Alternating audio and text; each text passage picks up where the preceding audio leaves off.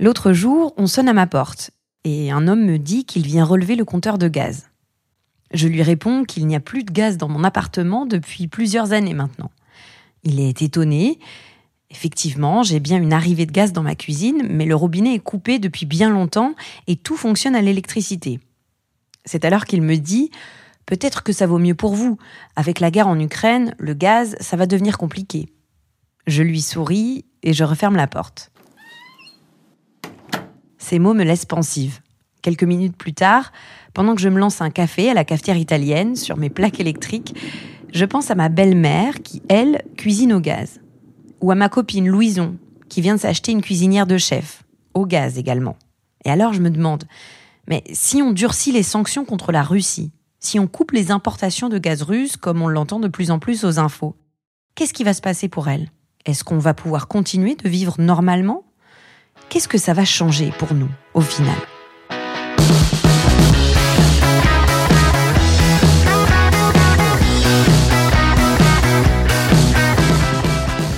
Je m'appelle Camille, vous écoutez le 11e épisode de Watt, le podcast d'EDF sur l'énergie.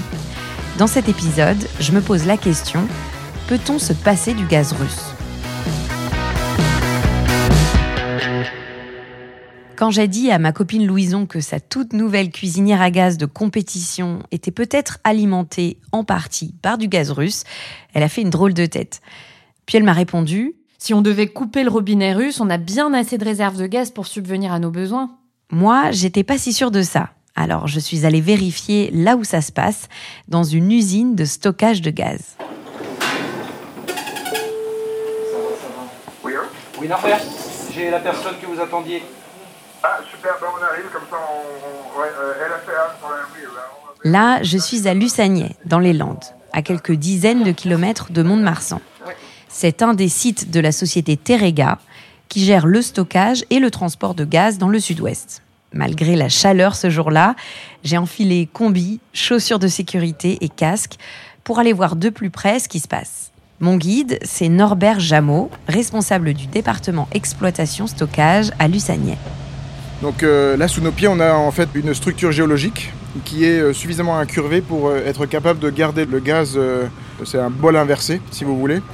Et juste au-dessus de ce bol inversé, donc cette structure, c'est du, sable qui va être capable de stocker le gaz puisque c'est poreux et c'est aussi perméable. Donc comme une éponge, c'est le même principe qu'une éponge. On va pouvoir injecter le gaz dans cette structure de sable et ensuite au-dessus de cette structure de sable, on a environ 500-550 mètres d'argile très imperméable et qui nous permet de faire la couverture et donc l'étanchéité du, réservoir.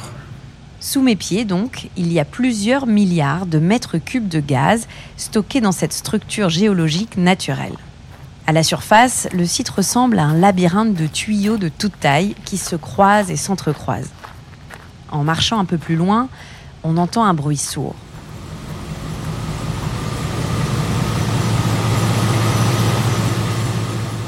Et là devant vous, vous avez deux compresseurs euh, donc, qui sont en extérieur, euh, qui sont en fonctionnement. Là, on entend le bruit des compresseurs. Et donc là, on est en période d'injection. Donc on récupère le gaz sur le réseau de transport et ensuite on l'injecte dans le réservoir et donc en, le comprimant. Voilà, la, pression du réservoir est actuellement euh, supérieure aux conditions de réseau. Donc on est obligé de comprimer le gaz avant de l'injecter dans le sous-sol il faut imaginer que le site de Lussagnais est organisé en étoiles, avec plusieurs extrémités.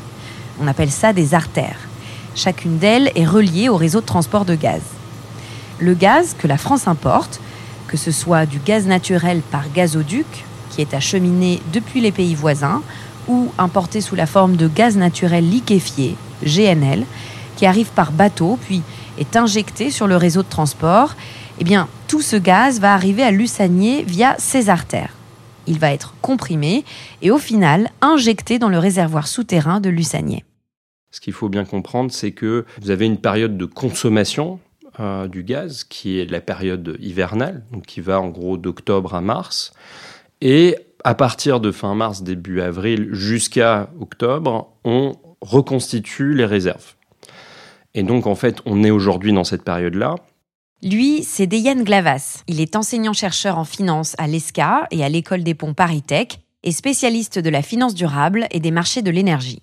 Il m'explique que le stockage du gaz en ce moment fait partie de la stratégie européenne pour réussir à se passer du gaz russe.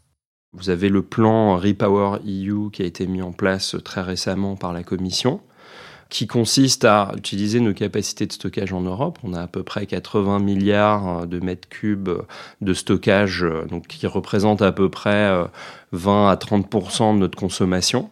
Le plan Repower EU, dont parle des Yann Glavas, consisterait à avoir, au 1er novembre, un niveau de remplissage des stockages européens à 80% minimum dès cette année, puis à 90% pour les années suivantes, dans des sites comme celui de Lussagné. En gros, ça correspond à à peu près un quart de notre consommation annuelle. Donc en fait, on devrait pouvoir répondre à à peu près un quart de notre demande par, cette, par ce type de mesure-là. Alors l'avantage de ce type de mesure, c'est que pour reconstituer les réserves, vous allez faire appel à des exportateurs comme les États-Unis, euh, notamment le Qatar et l'Algérie, et vous allez, et je pense que c'est l'idée euh, qui, qui, est aujourd'hui euh, poussée, tout de même importer une partie de ce gaz depuis la Russie. Mais l'avantage que vous allez avoir, c'est que vous allez avoir une réserve qui vous permettra plus tard d'importer moins vous êtes moins dépendant à court terme d'importation pour répondre à la demande. D'ailleurs, Norbert Jameau ajoute que, en théorie, le site de Lussagné pourrait accroître encore ses capacités de stockage d'un demi-milliard de mètres cubes de gaz si la Creux, la commission de régulation de l'énergie, le demandait. Nous, à Terrega, on est capable, techniquement, d'augmenter notre capacité de stockage on est actuellement à 3 milliards de stockage de gaz utile, donc on peut envoyer sur les réseaux. On pourrait passer à 3 milliards et demi euh, s'il était nécessaire de stocker plus de gaz. En sachant qu'on est capable de faire ça par incrément, c'est-à-dire 100 millions par an. Et ça nous prendrait 5 ans pour atteindre les 3 milliards et demi de, de stockage autorisés. Et, par quels moyens? C'est-à-dire que est-ce que c'est en augmentant encore euh, la pression dont vous parliez? C'est ça, exactement. Donc là, nous, on, est, on a une contrainte réglementaire qui est la pression maximale du réservoir. Actuellement, on oscille entre 78, 78,5, euh, 78 bars et demi au niveau du réservoir. Et réglementairement, on pourrait passer légèrement au-dessus de 80 bars et ça nous permettrait d'augmenter un peu la capacité de stockage des réservoirs de, de et d'Isote. Voilà donc ce qui se joue en ce moment avec cette phase de stockage dans laquelle nous sommes rentrés. L'objectif, c'est donc de remplir au maximum les réserves aujourd'hui pour importer moins de gaz cet hiver et en particulier moins de gaz russe. Oui, parce que je ne vous l'ai pas encore dit, mais la grande majorité du gaz consommé en Europe est importé. L'industrie gazière euh, européenne est une industrie d'importation c'est-à-dire qu'on ne produit euh, que 10 à 20% du gaz qui est consommé en, en Europe, ce qui signifie que tout simplement, nous n'avons d'autre choix que d'importer cette énergie. On estime que le gaz russe représente 40% de la consommation européenne. À l'échelle française, c'est deux fois moins. Et c'est là que ça se complique. Parce que justement, notre dépendance au gaz russe n'est pas équitable au niveau européen. Cela tient à des proximités géographiques avec la Russie, à des proximités politiques, mais aussi à des choix stratégiques de politique énergétique. On a le cas euh, de l'Allemagne qui en fait euh, importe euh, à peu près 50% de son gaz de, la, de la Russie. Ce qu'il faut comprendre, c'est que l'Allemagne a construit sa dépendance de plusieurs manières, notamment par un choix de politique énergétique. Donc un choix qui s'est tourné vers l'approvisionnement du gaz depuis la Russie, euh, qui est un choix euh, assumé par euh, l'ancien gouvernement Merkel. D'autre part, cette, cette dépendance est aussi construite tout simplement par leur structure de production d'électricité, c'est-à-dire que le choix qui a été fait par l'Allemagne de, ne plus produire d'électricité par le nucléaire est par ailleurs l'obligation d'avoir tout de même une énergie euh, qui n'est pas intermittente comme les, énergies euh, renouvelables euh, les a poussés tout simplement à aller vers le gaz. Alors pourquoi le gaz plutôt que le charbon et le pétrole? Le gaz est moins émissif en, en, CO2 que le pétrole et le gaz pour la production d'électricité. Le pétrole et le charbon Euh, que le pétrole et le charbon, pardon, pour la production d'électricité.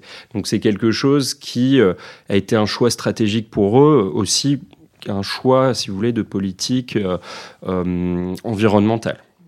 Et nous, à l'inverse, en France, par exemple Alors nous, notre production d'électricité repose principalement sur le nucléaire. Donc le problème d'intermittence en France est résolu en grande partie par notre parc nucléaire. Nous consommons aussi euh, euh, du gaz, euh, notamment pour les applications de type chauffage individuel et cuisine. Et puis également pour la production d'électricité, mais ça reste marginal par rapport à ce que vous allez trouver dans des pays comme notamment l'Allemagne ou les pays de l'Est. Le gaz que l'on importe peut prendre deux formes. Le gaz naturel, ou le gaz naturel liquéfié, encore appelé GNL. Ce GNL, c'est tout simplement du gaz que l'on a refroidi jusqu'à ce qu'il prenne une forme liquide. L'avantage, c'est qu'il prend 600 fois moins de place que du gaz naturel. Le GNL est généralement transporté par voie maritime et doit être remis sous forme gazeuse avant d'être injecté dans le réseau et d'arriver dans la cuisine de ma belle-mère. Or, il se trouve que la majorité du gaz provenant de Russie est en grande partie du gaz naturel, qui transite via des gazoducs et non du GNL. Donc l'une des options pour se passer du gaz russe, ce serait logiquement de privilégier de plus en plus le GNL provenant d'autres pays exportateurs comme les États-Unis, l'Algérie ou le Qatar. Sauf que tous les pays européens ne disposent pas de terminaux méthaniers pour recevoir et regazéifier le GNL. Donc, premier obstacle à la question peut-on se passer du gaz russe? Ce sont les infrastructures. Logiquement, les structures de regazéification, les terminaux de regazéification se situent sur les pays qui disposent d'accès à la mer et qui malheureusement ne sont pas connectés avec les pays d'Europe centrale et les pays de l'Est. Donc la problématique de ce point de vue-là est une problématique d'infrastructure qui ne nous permet pas aujourd'hui d'importer ce gaz jusqu'à ces pays d'Europe centrale et euh, d'Europe euh, de l'Est. Pour prendre un exemple très simple, l'Allemagne ne dispose pas de terminal de regazéification. L'Allemagne ne dispose que de gazoducs pour importer son gaz. Deuxième problématique pour se passer du gaz russe, selon Dejan Glavas, il faut répondre aux besoins en volume, c'est-à-dire remplacer les volumes russes par des volumes qui proviendraient d'ailleurs actuellement les terminaux d'exportation américains qui sont en fait, les États-Unis sont notre principale euh, voie de diversification de nos importations, sont nos principaux partenaires pour remplacer le gaz russe. Aujourd'hui, les terminaux d'exportation américains sont à pleine capacité. ils ne peuvent pas exporter davantage qu'ils ne le font aujourd'hui. Donc la problématique euh, autour de ça est une problématique assez simple qui est celle de ne pas avoir les capacités physiques en fait d'apporter euh, le gaz manquant à l'Europe. Comment est-ce qu'on peut euh, pallier en partie, et c'est ce qui va être fait bah, entre avril et octobre, c'est qu'une partie du gaz qui allait à destination de l'Asie va être redirigée vers l'Europe. Mais encore une fois, ce qu'il faut bien comprendre, c'est que euh, en termes de capacité d'exportation aujourd'hui, les États-Unis ne peuvent pas faire davantage. Enfin, le troisième enjeu majeur, eh bien, ce sont les prix. Les prix euh, n'ont jamais été aussi élevés hein, sur les marchés euh, de référence européens. Et donc, nous allons nous retrouver dans une situation où nous allons importer du gaz à un prix, à un prix fort. Donc, c'est le prix de l'indépendance. Mais qui paye ce prix de l'indépendance? C'est ça la question. Et c'est une question assez importante euh, parce que, alors, il y a quelques chercheurs qui ont estimé, en gros, euh, un surcoût qui pourrait aller jusqu'à 50 milliards euh, d'euros à, en fait, constituer ces réserves pour l'année prochaine. donc, ces réserves de gaz pour l'hiver prochain. La question est véritablement de savoir qui va payer ce prix-là. Cette question du prix est évidemment centrale dans les discussions qui se déroulent actuellement au sein de l'Union européenne. Elle risque d'avoir des répercussions sur le consommateur, sur la compétitivité de l'industrie européenne et au final sur l'emploi. Nos clients, ils subissent euh, l'impact de cette crise gazière car, car les prix sont plus élevés et très volatiles. Julien Porte travaille pour EDF au département gestion des actifs gaziers. Oui, parce que contrairement à ce que laisse entendre son acronyme, EDF ne propose pas seulement de l'électricité, mais aussi du gaz à ses clients. Pour EDF, on achète du gaz euh, pour nos clients et pour produire de l'électricité. Donc pour les clients, euh, les, les clients d'EDF, il y a une consommation qui est autour de 40 TWh de gaz par an. Mais on achète aussi euh, du gaz pour nos cycles combinés gaz. Donc il y a des, centrales thermiques qui fonctionnent au gaz. Donc on appelle ça les cycles combinés gaz. Et là, on, utilise aussi du gaz pour faire tourner ces centrales. Euh, et là, l'ordre de grandeur pour EDF, c'est une quinzaine de TWh par an. Il y a aussi une filiale du groupe EDF pour les services énergétiques qui s'appelle Dalkia, qui achète aussi une vingtaine de TWh de gaz par an. Donc si on ajoute ces 40 TWh pour les clients, euh, plus les 15 TWh pour la production d'électricité, plus les 20 TWh pour Dalkia, on est à 75 TWh. Et donc, euh, on va dire qu'EDF, directement ou par l'intermédiaire euh, de la fourniture de, gaz à ses clients représente environ 15% du gaz consommé en France. Comme tous les autres fournisseurs de gaz, EDF achète du gaz sur le marché de gros, puis le revend à ses clients. Les marchés gaziers sont des marchés nationaux, ce qui au passage n'enlève rien aux considérations actuelles dont j'ai parlé tout à l'heure, qui se posent, elles, à l'échelle européenne. En ce moment, la problématique majeure, c'est donc la hausse des prix. Si on regarde le, prix du gaz sur les prix annuels, historiquement, le prix du gaz était inférieur à 20 euros du mégawattheure. Et on, on, a vu des pics, euh, même avant le début de la crise, euh, enfin de la guerre en Ukraine.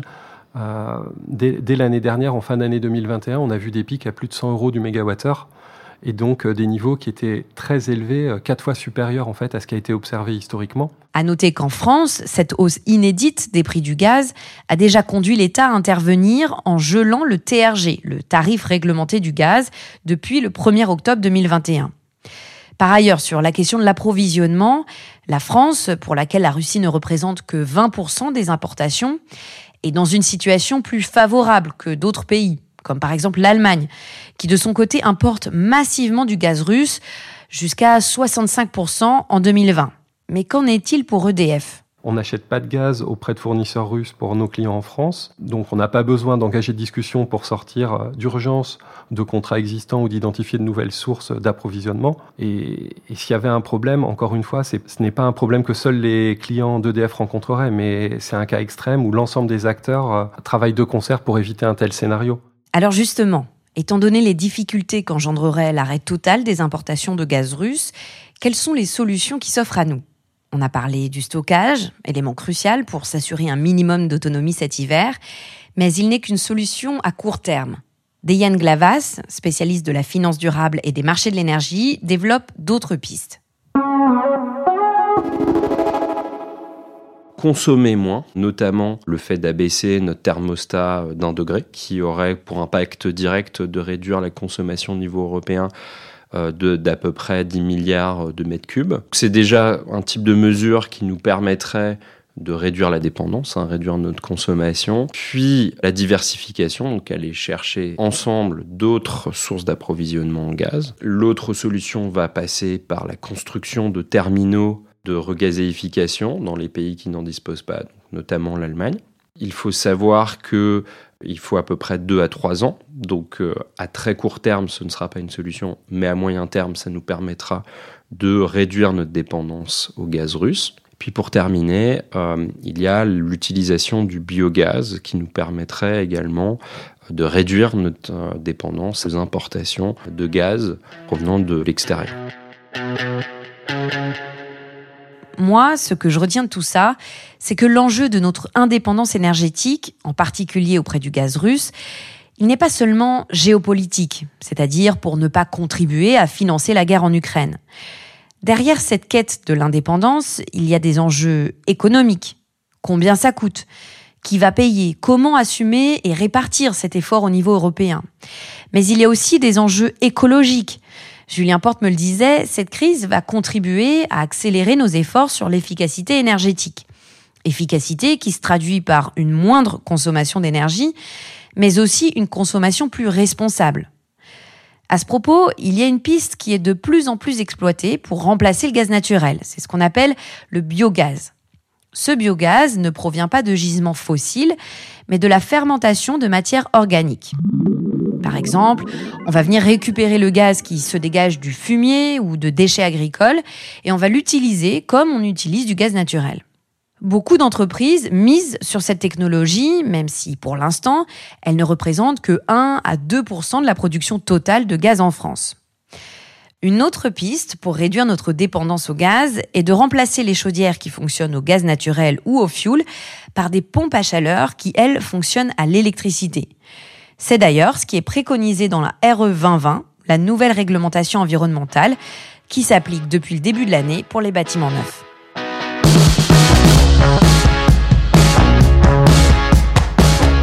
Merci d'avoir écouté ce onzième épisode de Watt, le podcast d'EDF sur les enjeux liés à l'énergie.